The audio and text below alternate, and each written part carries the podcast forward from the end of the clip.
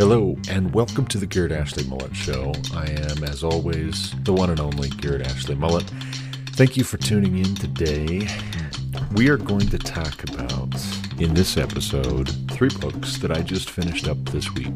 But before we get into those, I want to talk about yesterday morning, something really exciting that happened, and that was the first episode of the On the Rocks podcast was recorded by Micah Hershberger and myself. Micah Hershberger is my first cousin on my dad's side. His mother is one of my dad's younger sisters. And Micah and I, for several years now, uh, going back to, I don't know, maybe 2010, have been collaborating on writing. Before On the Rocks blog was a thing, we exchanged back and forth copies of what we were working on as far as uh, fictional. Uh, fantasy novels and gave some feedback to one another and gave some encouragement to one another. And then in 2015, we started on the Rocks blog with another first cousin of ours, Marshall Mullet. And we have been writing at On the Rocks blog for five years now. And we don't necessarily write content every week, we don't necessarily even write content every month. There have been periods where we're just dry, right? Or, or we're busy. We're busy with life, or the just the inspiration hasn't struck. And so nothing gets written, nothing gets published for a while. But we've got this blog, and what the original impetus was for starting the blog was to speak to the political and social questions of our day from the Christian worldview, from the biblical worldview, unapologetically, incorporating apologetics into these uh, contentious debates and not you know descending into chaos and uh, acrimony but trying to stay above the you know bitter kind of rhetoric that so often colors these discussions trying to not be purely secular in the way that we approach these things i mean sometimes it might just be personal preference it might be just you know a gut feeling that this is the right thing to do here but so many of the political issues and, and social issues that we are facing are really not first and foremost political issues. They're first and foremost spiritual issues. They're first and foremost issues of worldview and of theology and of, you know, how do we believe that God set this whole thing up? How does God creating us in his image impact the way that we treat one another and impact the way that we relate to him and the way that we organize, et cetera, et cetera. And so we started this blog, and five years on, we're still going. We're still publishing content now and then. And yesterday morning, we recorded our first ever podcast. And I'm really excited about that. Now, having done about 50 of these solo project podcasts myself, each of them about an hour long for the past two years. It uh, has been recommended to me many, many times now from just about everybody that it would be a benefit to my commentary to have someone as a co host, to have someone else that is on the podcast with me, somebody that I'm being conversational with, somebody that I'm talking with and bouncing ideas off of, somebody who's questioning me, somebody who's challenging me, somebody who's conversational, you know. And, and so Micah has been that person in my writing process for several years, and it it works in a natural sort of a way that we would have a rapport and we would have a, a, good conversational style to our podcast, like we did yesterday. We we recorded it over Zoom.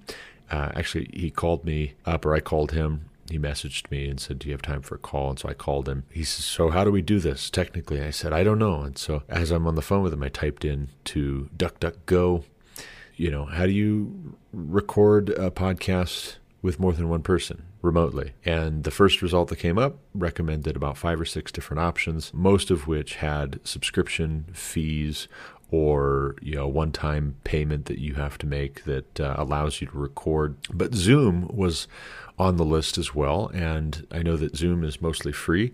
And so sure enough that's what we did we used zoom. I started a zoom meeting. I invited him to the zoom meeting. We both recorded. He recorded on his end. I recorded on my end. Each of us got all of it. And then that way, if there's any kind of a mix up where the file gets corrupted or just didn't turn out right or whatever, each of us has a copy of the file. And so we did that and it worked out really, really well. There's some things to improve, which is a good thing. I mean, that's not bad, that's not fatal. There are some tweaks that we want to make for future episodes, but it went really, really well, I think, for the first time of doing it.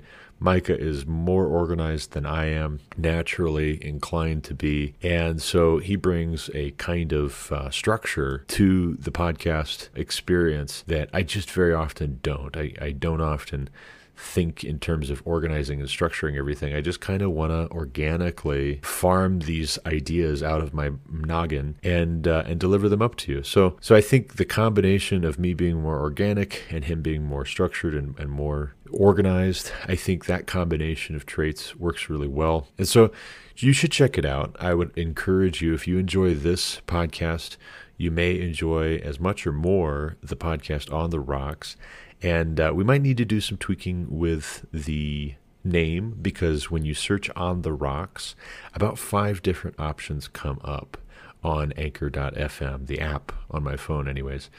And none of them are the correct one and those all are probably you know more established. They've been in the queue or, or on the database for longer than on the Rocks blogs podcast has been.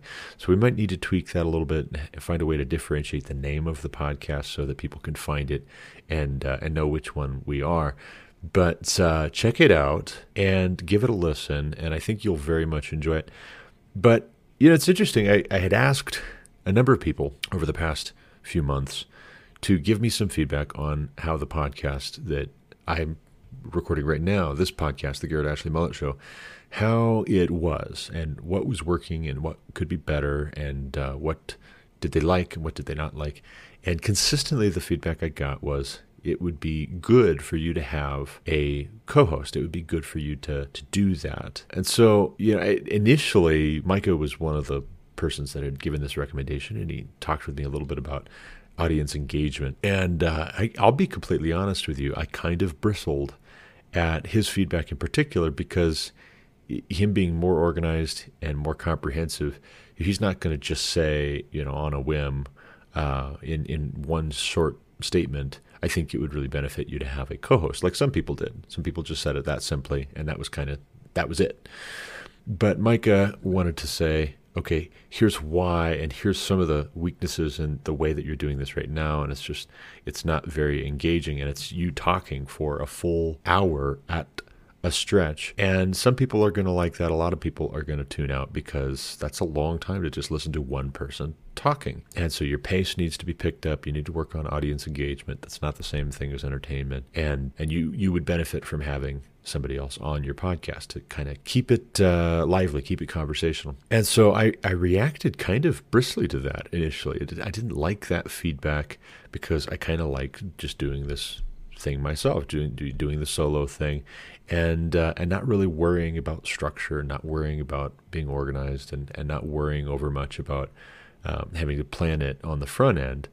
I kind of like just doing it, jump in, do it. And I was worried, I think, with the feedback I got from him in particular, that yeah, maybe this just isn't going to work, right? Maybe maybe my podcasting thing is just tilting at windmills. I'm not getting it. I'm not getting the audience engagement. I'm not getting people to subscribe and follow and comment and reply and and all of that because it's just not very good, right? And and maybe it's just not very good because I'm just not going to be any good at this, whether I want to be good at it or not. And so I didn't like that, and it made me just feel frustrated and I guess irritated and all of that. But I kind of I, I had to take myself in hand a little bit and say, okay, you know what? Let me ask seven or eight people. Let me just compare and contrast the feedback I get from different people. I know what I like to listen to. I don't mind listening to one person talking at a stretch for an hour straight. I do listen to, on a regular basis, the guys over at Daily Wire. I've, I've talked about that before. I don't mind listening to Ben Shapiro talk for an hour if I'm on my way to work or if I'm eating my lunch or if I'm home working on laundry. I don't mind listening to Michael Knowles or Andrew Klavan or Matt Walsh talk for an hour at a stretch. And actually, you know, sometimes the way that they organize their content is kind of off-putting. It's it's kind of artificial and it and it kind of breaks things up too much. And maybe that works for most people. It doesn't necessarily work for me. And I kind of wish that they would speak more organically and just talk from the heart and just talk, you know, naturally as things flow. And so I still feel that there are people out there that are like me in that regard, who like listening to those people and they'll like listening to me as well. And so I don't want to completely abandon this solo project. I think it's still beneficial. I think it's still worthwhile. But I realized as I, you know, got the feedback from a number of people that I did, I need to just I need to calm down. I need to take a step back. I need to think about this objectively. Maybe just maybe you could benefit from trying that out, right? If people are giving you this advice, see if you can get a co-host, see if you can get somebody to do this with you. Maybe just try it out and see if it work see if that is better. And and maybe even your solo project ends up being better for having tried the you know team uh, sport approach to this and so you know that's what we did yesterday we did the team sport approach to this. And I, I really enjoyed it. I, I, enjoyed it. It took a lot of pressure off of me. I feel like things were more organized. And as I listened back through the podcast after it was uh, published, you know, Micah did the editing, he did the publishing. He's, you know, going to be the host of On the Rocks podcast. Yeah, I listened to it a couple of times and I just thought, you know, this is really this is this is engaging. This is enjoyable. And it is more en- enjoyable than just me talking for an hour straight. I think that even me coming back to this work, this solo project, will be more engaging too. And so, what I want to try and do is I want to try and bounce back and forth. We're going to do the On the Rocks podcast once a week. We're going to shoot for Saturday morning, having our episodes up to where we can talk about the week's uh, current events and and not just the current events, but also you know let's talk about these current events in light of our Christian worldview. Let's talk about these current events in light of what we've read of history and philosophy and theology and and all of this, and let's integrate the current events into our worldview and make sure we're understanding them rightly. And so we're going to do that once a week, but I don't just want to record podcasts once a week. I'd like to record more often than that. And I'd like to get better and better at it. I'd like to get better at naturally speaking off the cuff, but also being organized. And so here we are. Here I am. We'll see, you know, I think already the podcast episodes that I've recorded in the course of this season. This is season three now of the Garrett Ashley Mullet Show podcast. And I would say, even as this season has gone on, it has gotten better than it was at the beginning it's gotten far better than it was in season two, far, far better than it was in season one. You know, season one, I started out and I had downloaded the app to my phone and I just recorded on my phone as I was driving. And it picked up a lot of road noise. It wasn't really good audio quality. It wasn't it wasn't good, right? I mean some of the things that I was saying, a lot of the things that I was saying were probably worthwhile and they were fine, but the audio quality was a, it was a killer that was a uh, fatal flaw in it being listenable. You know, as I went on, I got a little cheap microphone that I ordered on Amazon, $30, a little cheap Chinese microphone, and it did better. And so then I start listening to myself uh, with the microphone versus listening to me with having recorded on my smartphone. And it's like, man, this is a lot better. This is a lot more enjoyable for me. And there's no bias on my part as far as, you know, agreeing more with, you know, this episode versus that episode. I agree with all of it because I said it. I, I realize and I recognize audio quality does make a difference. You fast forward to season three, and now I've gotten the hang of this Resolve, uh, DaVinci Resolve uh, editing software on my computer. And so I record the audio directly to my computer with a much better microphone still because I, I traded in that $30 El Cheapo Chinese microphone for a Blue Yeti. I record straight to my computer and then I upload it, the uh, audio files to DaVinci Resolve, and then I edit. And I edit out the uhs and the ums and the sneezing and the coughing and if children come in and they interrupt or you know whatever you know, if I stumble over my words and I say something really dumb and it's like, no, that wasn't correct, I can just redo that and it's great, right? It's much better. It's a much more polished, finished, refined product. And so, you know, it's it's gotten better. And now what I want to see is experimentally, I want to see if it gets better still as I'm learning to podcast with a co-host. And what I want to try next, I think the next level thing is going to be having guests. You know, not, you know, I think what Micah and I are planning to do is be co hosts of On the Rocks, but, you know, I want to have guests, people that I know uh, call in. We'll do the Zoom call thing, and we'll just have them on for an episode. You know, maybe I'll have some of those guests on just solo here on the Garrett Ashley Mullet Show. Maybe we'll have some of them on the uh, On the Rocks podcast. But you know, the, I think this is a this is a good thing, right? This is growth. This is forward movement. This is not just growth as far as you know this one little thing that I'm trying to learn how to do well. This podcasting thing. This is personal growth because these are new things that I'm trying it is i think making me a better communicator. It is making me be more intentional about the things that i say. And does that make sense? And is that true? And am i being clear? And am i saying things that are helpful to people or am i just emoting etc etc so stay tuned listen in pay attention as uh, this evolves because i'm really excited that there is the potential to gain these capabilities. I think that there's a need for communicators who are going to articulate the right values and the right perspective and the right attitude and the right beliefs and the right worldview so that we can live in peace, so that we can aspire to live a quiet life working with our hands and minding our own business and and how what does it look like? What is my own business? And what is your business? I don't want to be negligent of my business you know when things actually are my responsibility. I also don't want to be intrusive and a busybody when things are rightly someone else's business. And so let's work on figuring out where the dividing lines are between these things so that we can live in peace, you know, both peace with one another and also peace with God and also internal peace, right? We're not anxious, we're not uptight, we're not angry, we're not frustrated, we're not, you know, feeling agitated that we're missing it or that we're failing or we're never going to succeed or whatever. You know, let's get these ideas correct and let's double check our math and let's let's be intentional about this so that we have peace and genuine peace and meaningful peace and a lasting peace.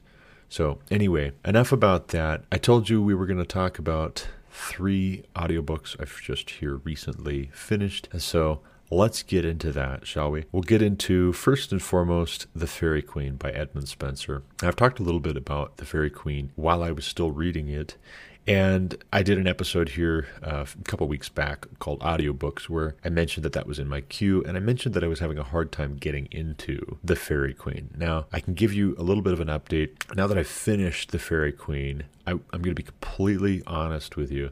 I kind of tuned it out for most of the book. It was kind of just noise in the background that it didn't make a lot of sense to me, right? And and the more that I tuned it out, the less sense that it made and the more I tuned it out because it didn't make sense. I did notice though, and, I, it was probably the case from the beginning of the book, but I, again, I wasn't paying close enough attention. I was tuning it out. But especially towards the end of the book, as I'm realizing this is wrapping up, and I'm just kind of curious, like, okay, Aknaiwal supplies last. I should pay attention before this is over, at least a little bit, and see if maybe maybe if a little more attention is paid to it, it'll, it'll start to click and make sense.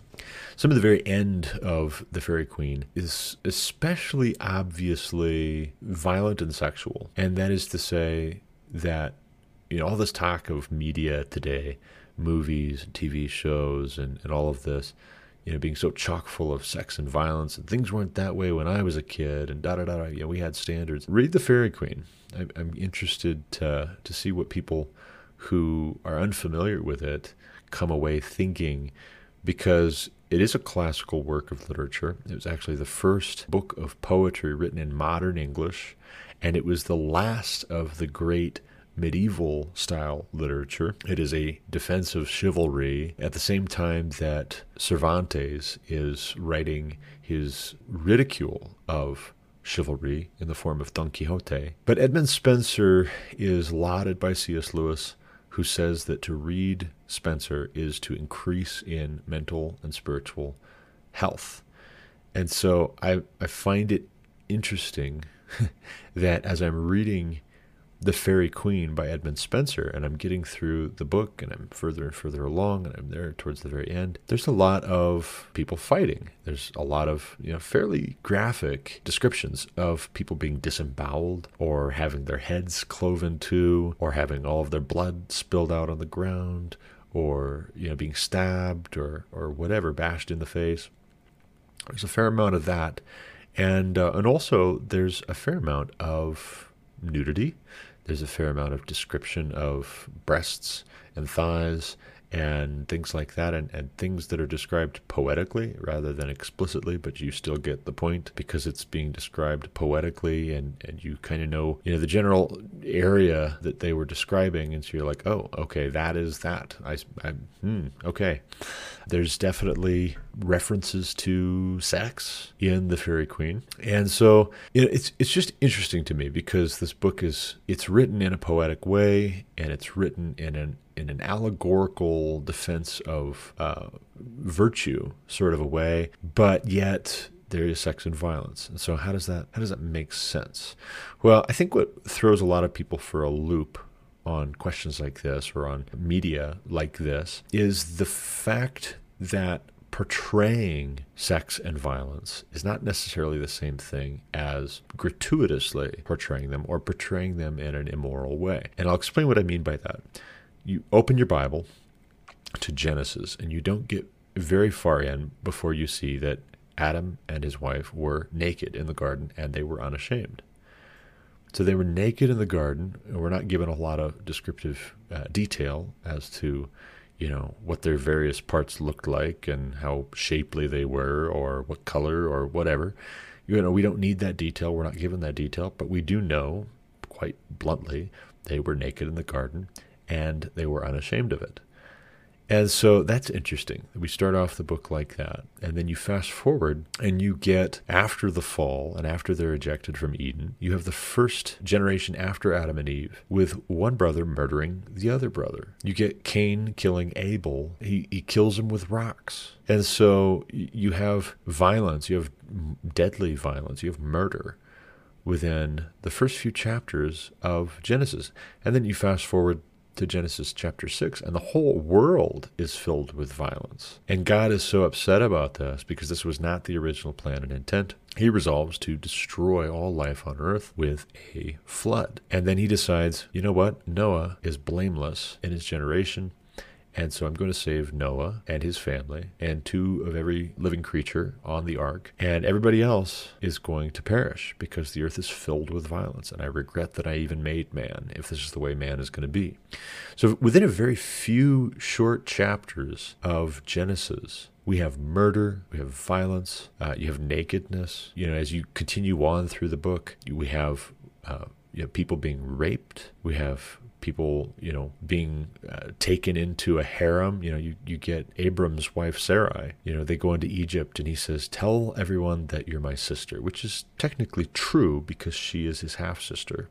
And what happens as a result is exactly what he was anticipating would happen when he told her, Tell them you're my sister. He was nervous that the Egyptians were going to see that she was very beautiful and they would kill him. They would murder him so that they could take her. So he says, Well, rather than that, right, you know, because I kind of like not dying, not being murdered, just tell everybody that you're my sister. Well, that plan results in her being taken, but him not being murdered. And because the Egyptians think that Abram is her brother, they want to curry favor with him, and so they treat him very well. They give him gifts, they're very hospitable, they don't murder him. But Sarai is taken into the harem of the Pharaoh. And before anything can happen, God appears to or speaks to Pharaoh and tells him in no uncertain terms, You had better let Sarai go back to Abram because Sarai is Abram's wife. And so you've got, you know, this really, really scandalous situation going on. You fast forward and you've got all of these stories, right? All of these stories of Lot and his two daughters. His two daughters get him drunk so that they can sleep with him, so that they can get pregnant by their father, because their husbands died in Sodom when God destroyed Sodom, because Sodom was just completely wicked, completely depraved, absolutely corrupt. That's not appropriate. But then again, it, it must be because all scripture is God breathed and suitable for doctrine, for correction, for rebuke, for instruction unto righteousness, that the man of God may be complete, equipped for every good work. So all scripture is God breathed. That must mean that even the scriptures that talk about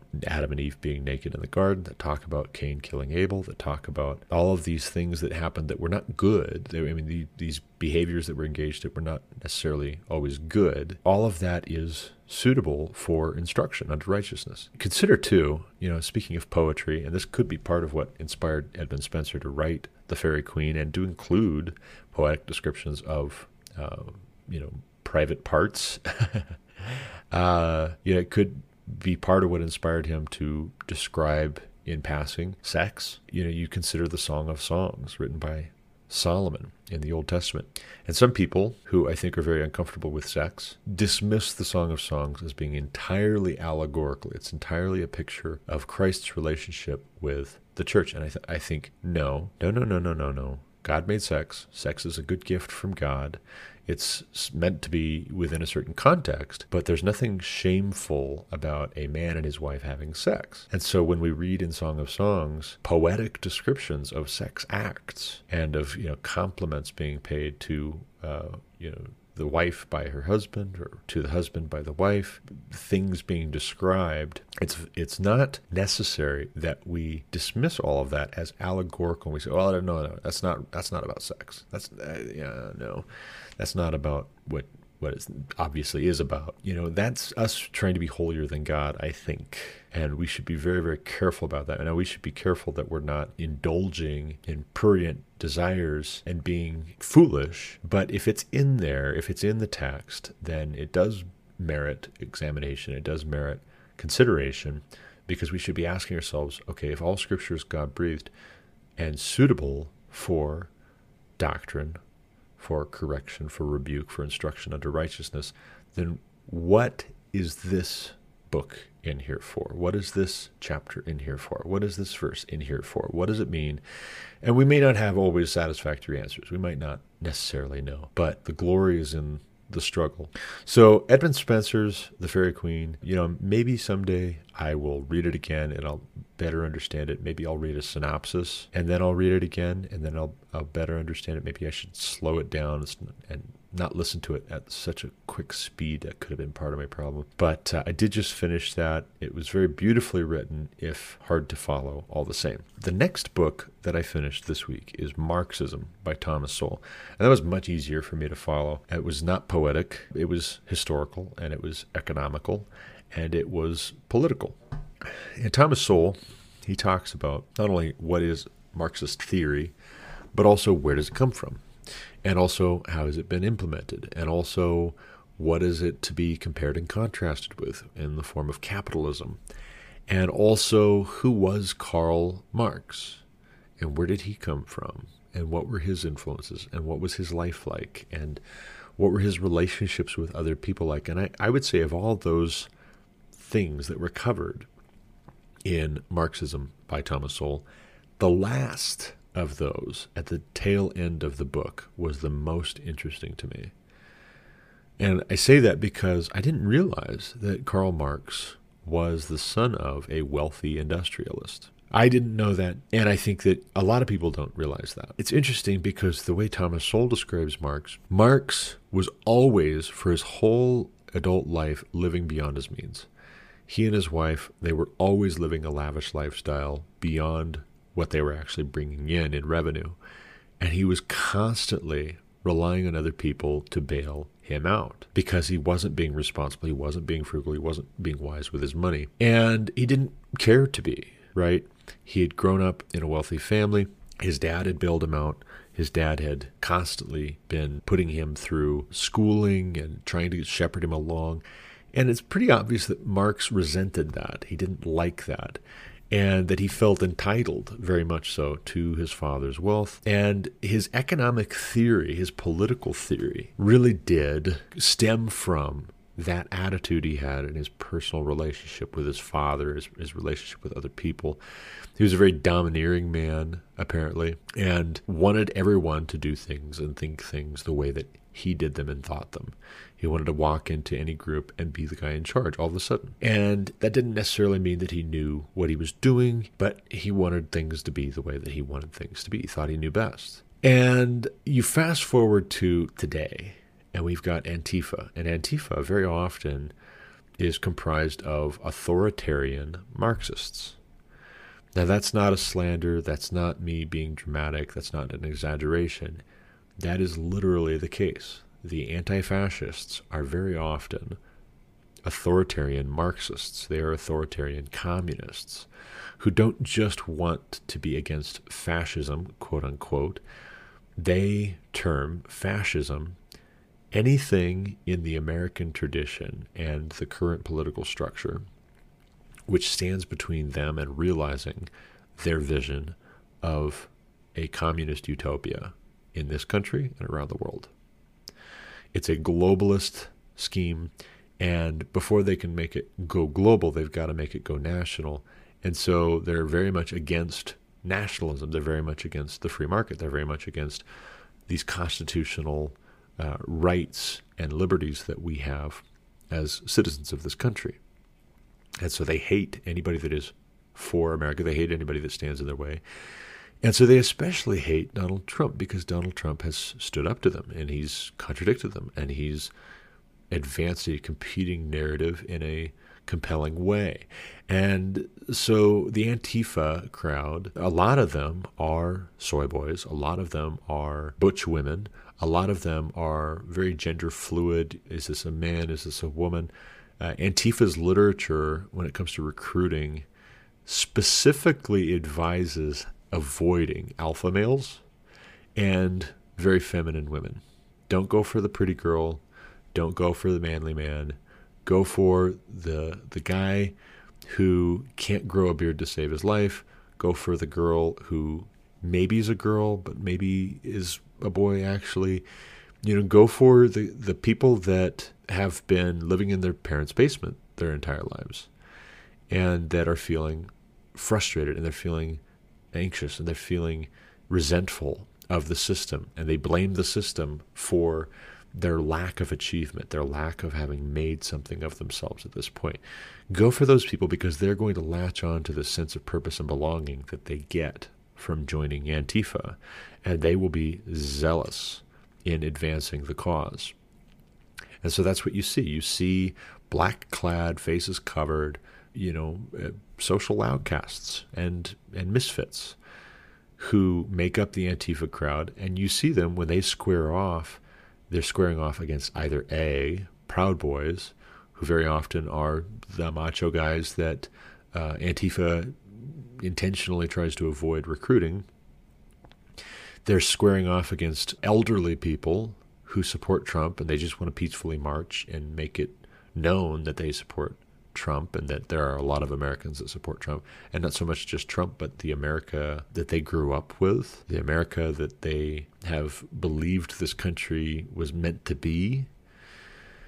So the Antifa crowd, they assault those people, they harass them, they hit them, they push them, they punch them, they throw them to the ground, they kick them in the head, they throw fireworks at them, they threaten them, they, they do everything they can to terrorize those people. And in that way, I think they're very much a reflection of who Karl Marx was. Karl Marx was domineering and entitled, and he didn't live within his means. And so, of course, he embraced an idea of redistributing wealth. Of course, he didn't want to let on over much that he didn't know what he was talking about. Of course, he was trying to compensate for the fact that he was a mooch. He was kind of a he was a good for nothing. He was trying to compensate for that by pretending at being about saving the whole world. You know, it reminds me of uh, a Dr. Jordan Peterson quote where he says, Before you set out to criticize the world, clean your room, make your bed. You know, you think that you can change the world by telling the world how it's got to be, and you're going to criticize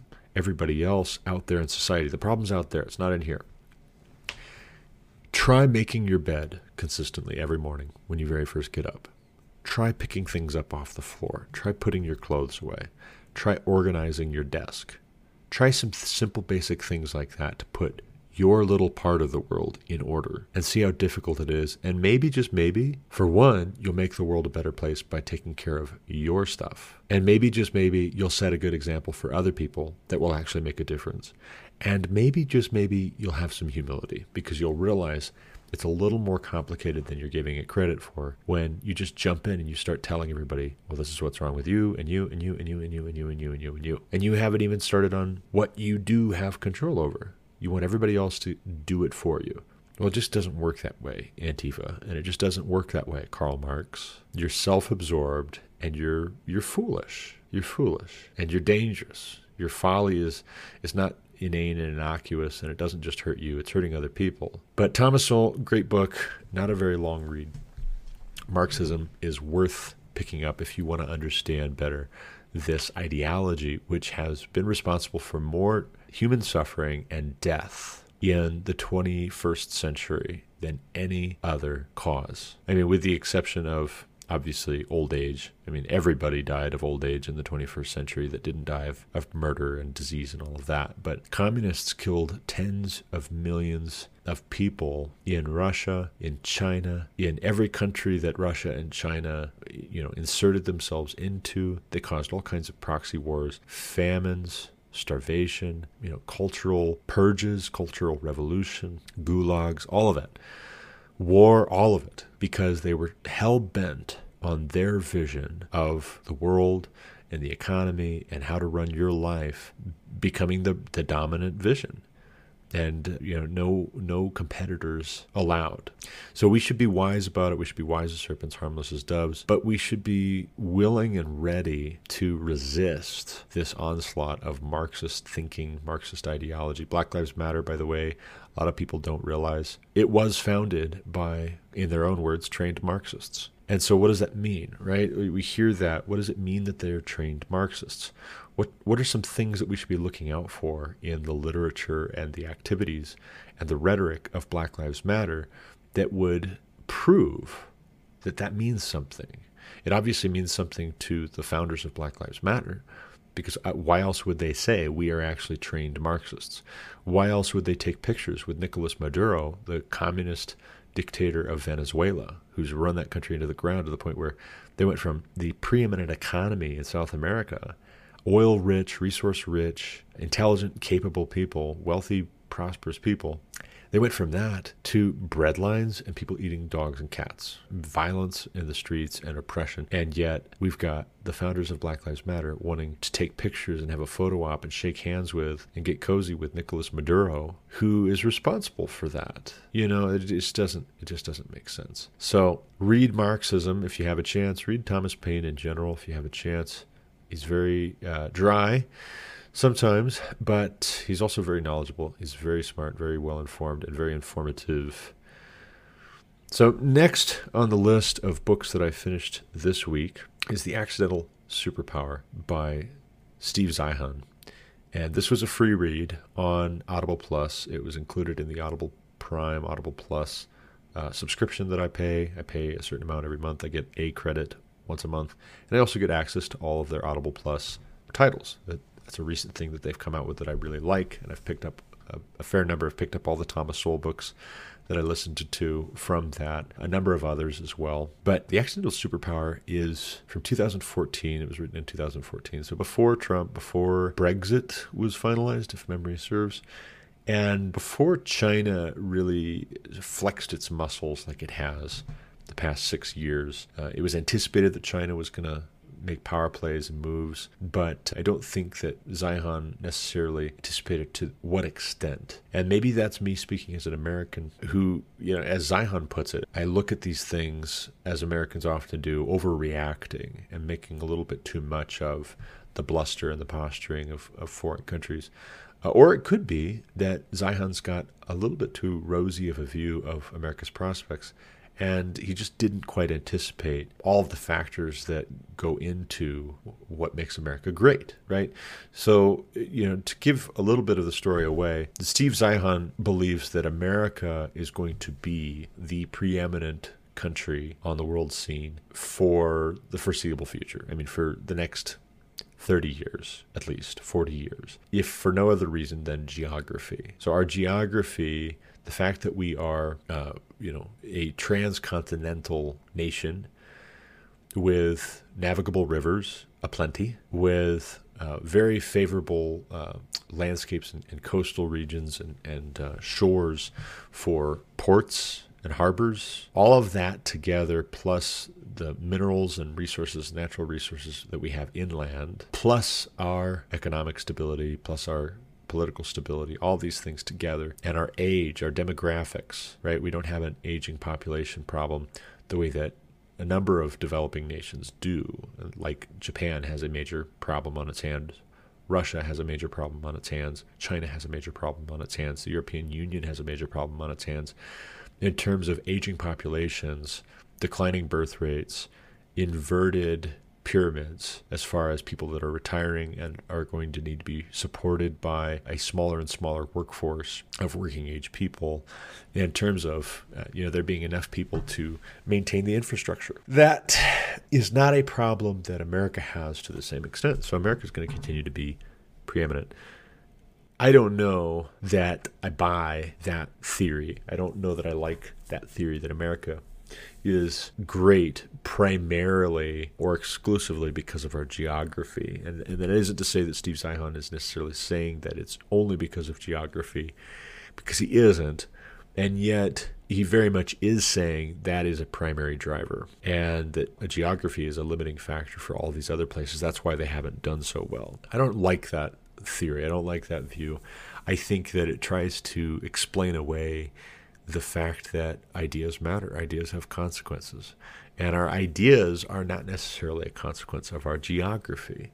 I mean, again, using Venezuela as an example, Venezuela was doing very, very well until socialism took over. You know, it's a nice country you got there. It'd be a shame if something were to happen to it. AOC says in one of my favorite political memes ever. Yeah, she's got that creepy smile on her face, this wild eyed look on her face. Venezuela took a major dive, not because its geography changed, but because they embraced socialism. You know, is somebody going to argue that they embraced socialism because of their geography?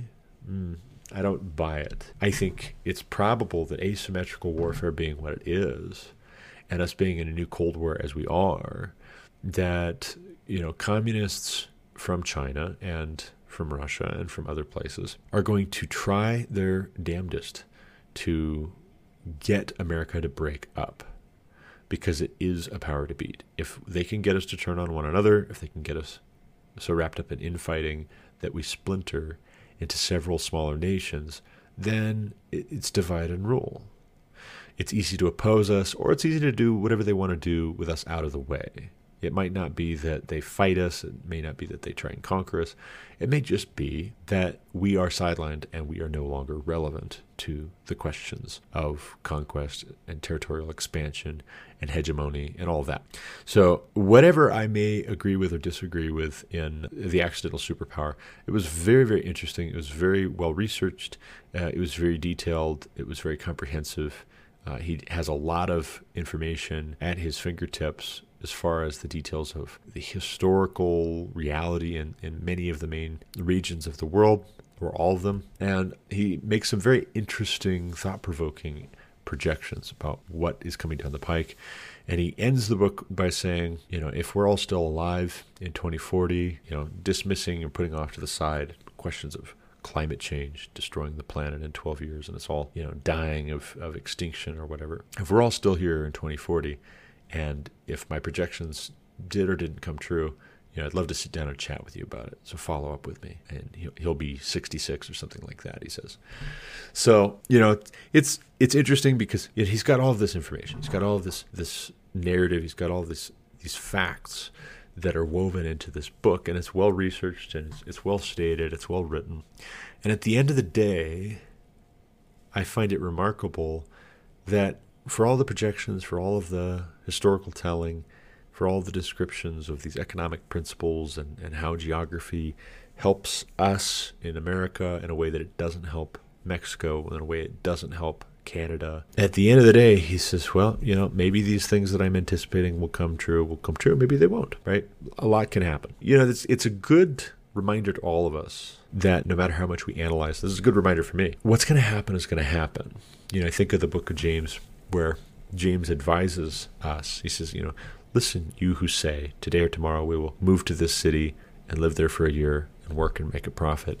You don't even know what tomorrow will bring. You know, you boast in your arrogance, and this boasting is evil. Instead, you should say, God willing, we will live and do this or that. And so that's what I want to say. I want to embrace that idea, even as I'm trying to get better at planning and I'm trying to get better at being a good steward. I'm trying to get better at being knowledgeable, getting wisdom, getting understanding, and, and searching out mysteries. I want to be humble about all these things and not foolish, right? Uh, you know, arrogance is a kind of folly because it inflates our own importance in the grand scheme of things. Now, you can underestimate our importance in the grand scheme of things, and that's not wise either. But arrogance is a problem. It is a problem of wisdom. It lacks perspective. It lacks self awareness. And it really does lack an understanding of how the universe and reality works. You know, instead of seeing ourselves at the center of the universe and the center of reality and everything revolves around us, we really need to see God at the center of all of this. He is the uncaused cause, He is the ultimate factor on which everything else depends. The breath of life is in our lungs because God sustains our, our life. We exist in the first place because God created us. We exist in this world because God created this world. All of these things are contingent on His good graces, His will, His sovereign uh, desire for us to inhabit this reality. So we do well to remember that, and that's why the proverb says that the fear of the Lord is the beginning of wisdom. So I want to remember that. I want to remember that as I'm making projections, as I'm analyzing, as I'm trying to make sense of these things, to have the humility to recognize no matter how good my projections are, I might be wrong. I might be completely mistaken. No matter how much I think I understand, I could be misunderstanding. That kind of leads back to the topic we were talking about at the beginning of this episode, where I mentioned that I recorded yesterday morning with my cousin an episode of On the Rocks podcast. And I realized that maybe, just maybe, doing this as a team instead of it being uh, a lone wolf operation all the time, maybe that makes for a more effective attempt, more effective endeavor, more effective ambition. And maybe we accomplish what we're trying to accomplish better together than if I'm just going it alone here. And I think that would be good for us all to remember. You know, as I'm reading books, as you're listening to this podcast, you're listening to other things, you're listening to maybe some audiobooks yourself or some other podcasts or the news or your friends, your family, whatever. As we're doing that, we should have the humility to consider are we mistaken about some things double check our math pray to ask god for wisdom you know ask god for wisdom for life so that we can make good decisions so that we can speak things that are true that are relevant, that are helpful, that uh, honor God, that build one another up uh, for a good purpose. You know, we need to understand that we're here for a purpose, and uh, and we need to understand that other people are here for a purpose as well. And how do we spur them on to good deeds? How do we motivate them? Encourage them, help them to not despair or lose heart or become fearful. You know, I've got six boys, six sons Josiah, Elihu, Solomon, Daniel, Enoch, John, and I've got one daughter, Evelyn. And my wife Lauren and I, and these seven children, we are doing a number of things that are counterculture. We're doing a number of things which are different, which are nonconformist.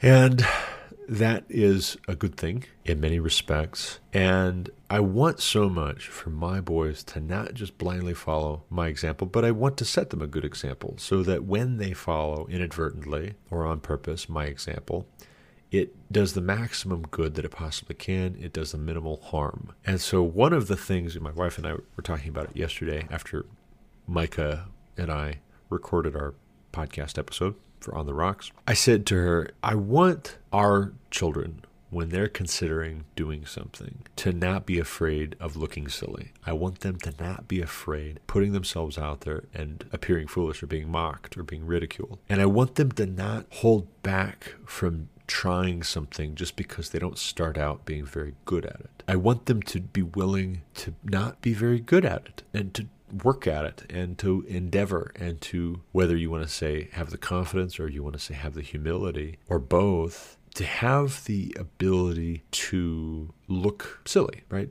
Put my flaws out there. I have these flaws, whether people know about them or don't. And so, what's the difference, right? I'm going to put my flaws out there. By trying this, people will see my shortcomings and they'll know me better for them. Yeah, but they'll also see my strengths, right? I have these strengths whether people know it or not. So I'm going to put myself out there and they'll see the strengths, they'll see my weaknesses.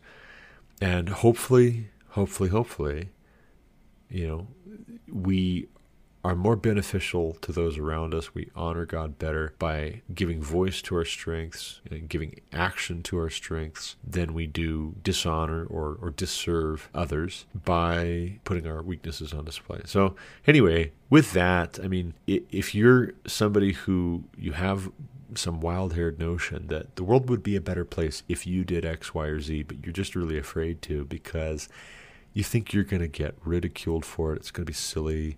That'll never work. Or, you know, nobody else is doing that. Or, you know, other people won't like it or they'll feel threatened by it. They'll make fun of you, whatever. So what, right? Life is so short. And this is the time that you have.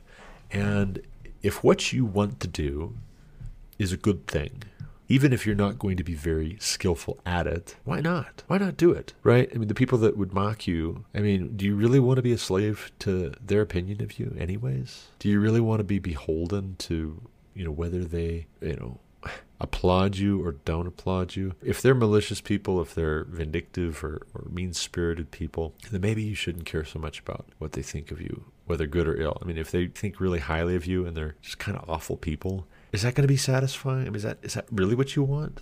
And if not, then maybe just press on anyways. And and maybe just maybe you press on, and they do make fun of you, but then you get better at it and you do well, and in the end you win them over, or don't. Who knows? But uh, I happen to believe that's a better way to live. It's a happier way to live. It's a healthier way to live. It's a holier way to live. If you know we're we're doing and being the things that God calls us to do and be about. I have to think that so much of the mess that we are in as a country, where people are just awful to each other, we're, we're dealing with censorship, we're dealing with constitutional crises, we're dealing with disrespect, we're dealing with people being assaulted, we're dealing with people being vulnerable to being recruited by Marxist organizations, you know, supposedly quote unquote anti fascist organizations. I have to believe so much of that is because people don't feel like they belong anywhere, they don't feel like they have a purpose, and they're so desperately hungry to feel like they have a purpose. They so desperately want to belong somewhere. And it's the same thing when it comes to gangs. You know, gangs in inner cities work on the same principle where you've got a lot of these young men who grow up in a single home and they grow up with no father and their father either is off in prison or he got killed or he abandoned the family when they were young and they grow up without fathers in the home and their mother is not a father figure and their school teachers who are mostly women, are not father figures. And so they're looking for a pack. They're looking for a wolf pack to be a part of that protects them, that helps to feed them, that they can serve, that gives them a sense of purpose and belonging. And that's what the Antifa crowd is looking for as well. They're looking for purpose and belonging. And so what we need to be about is we need to look for our, our sense of purpose and belonging in the right place. And then we need to model that.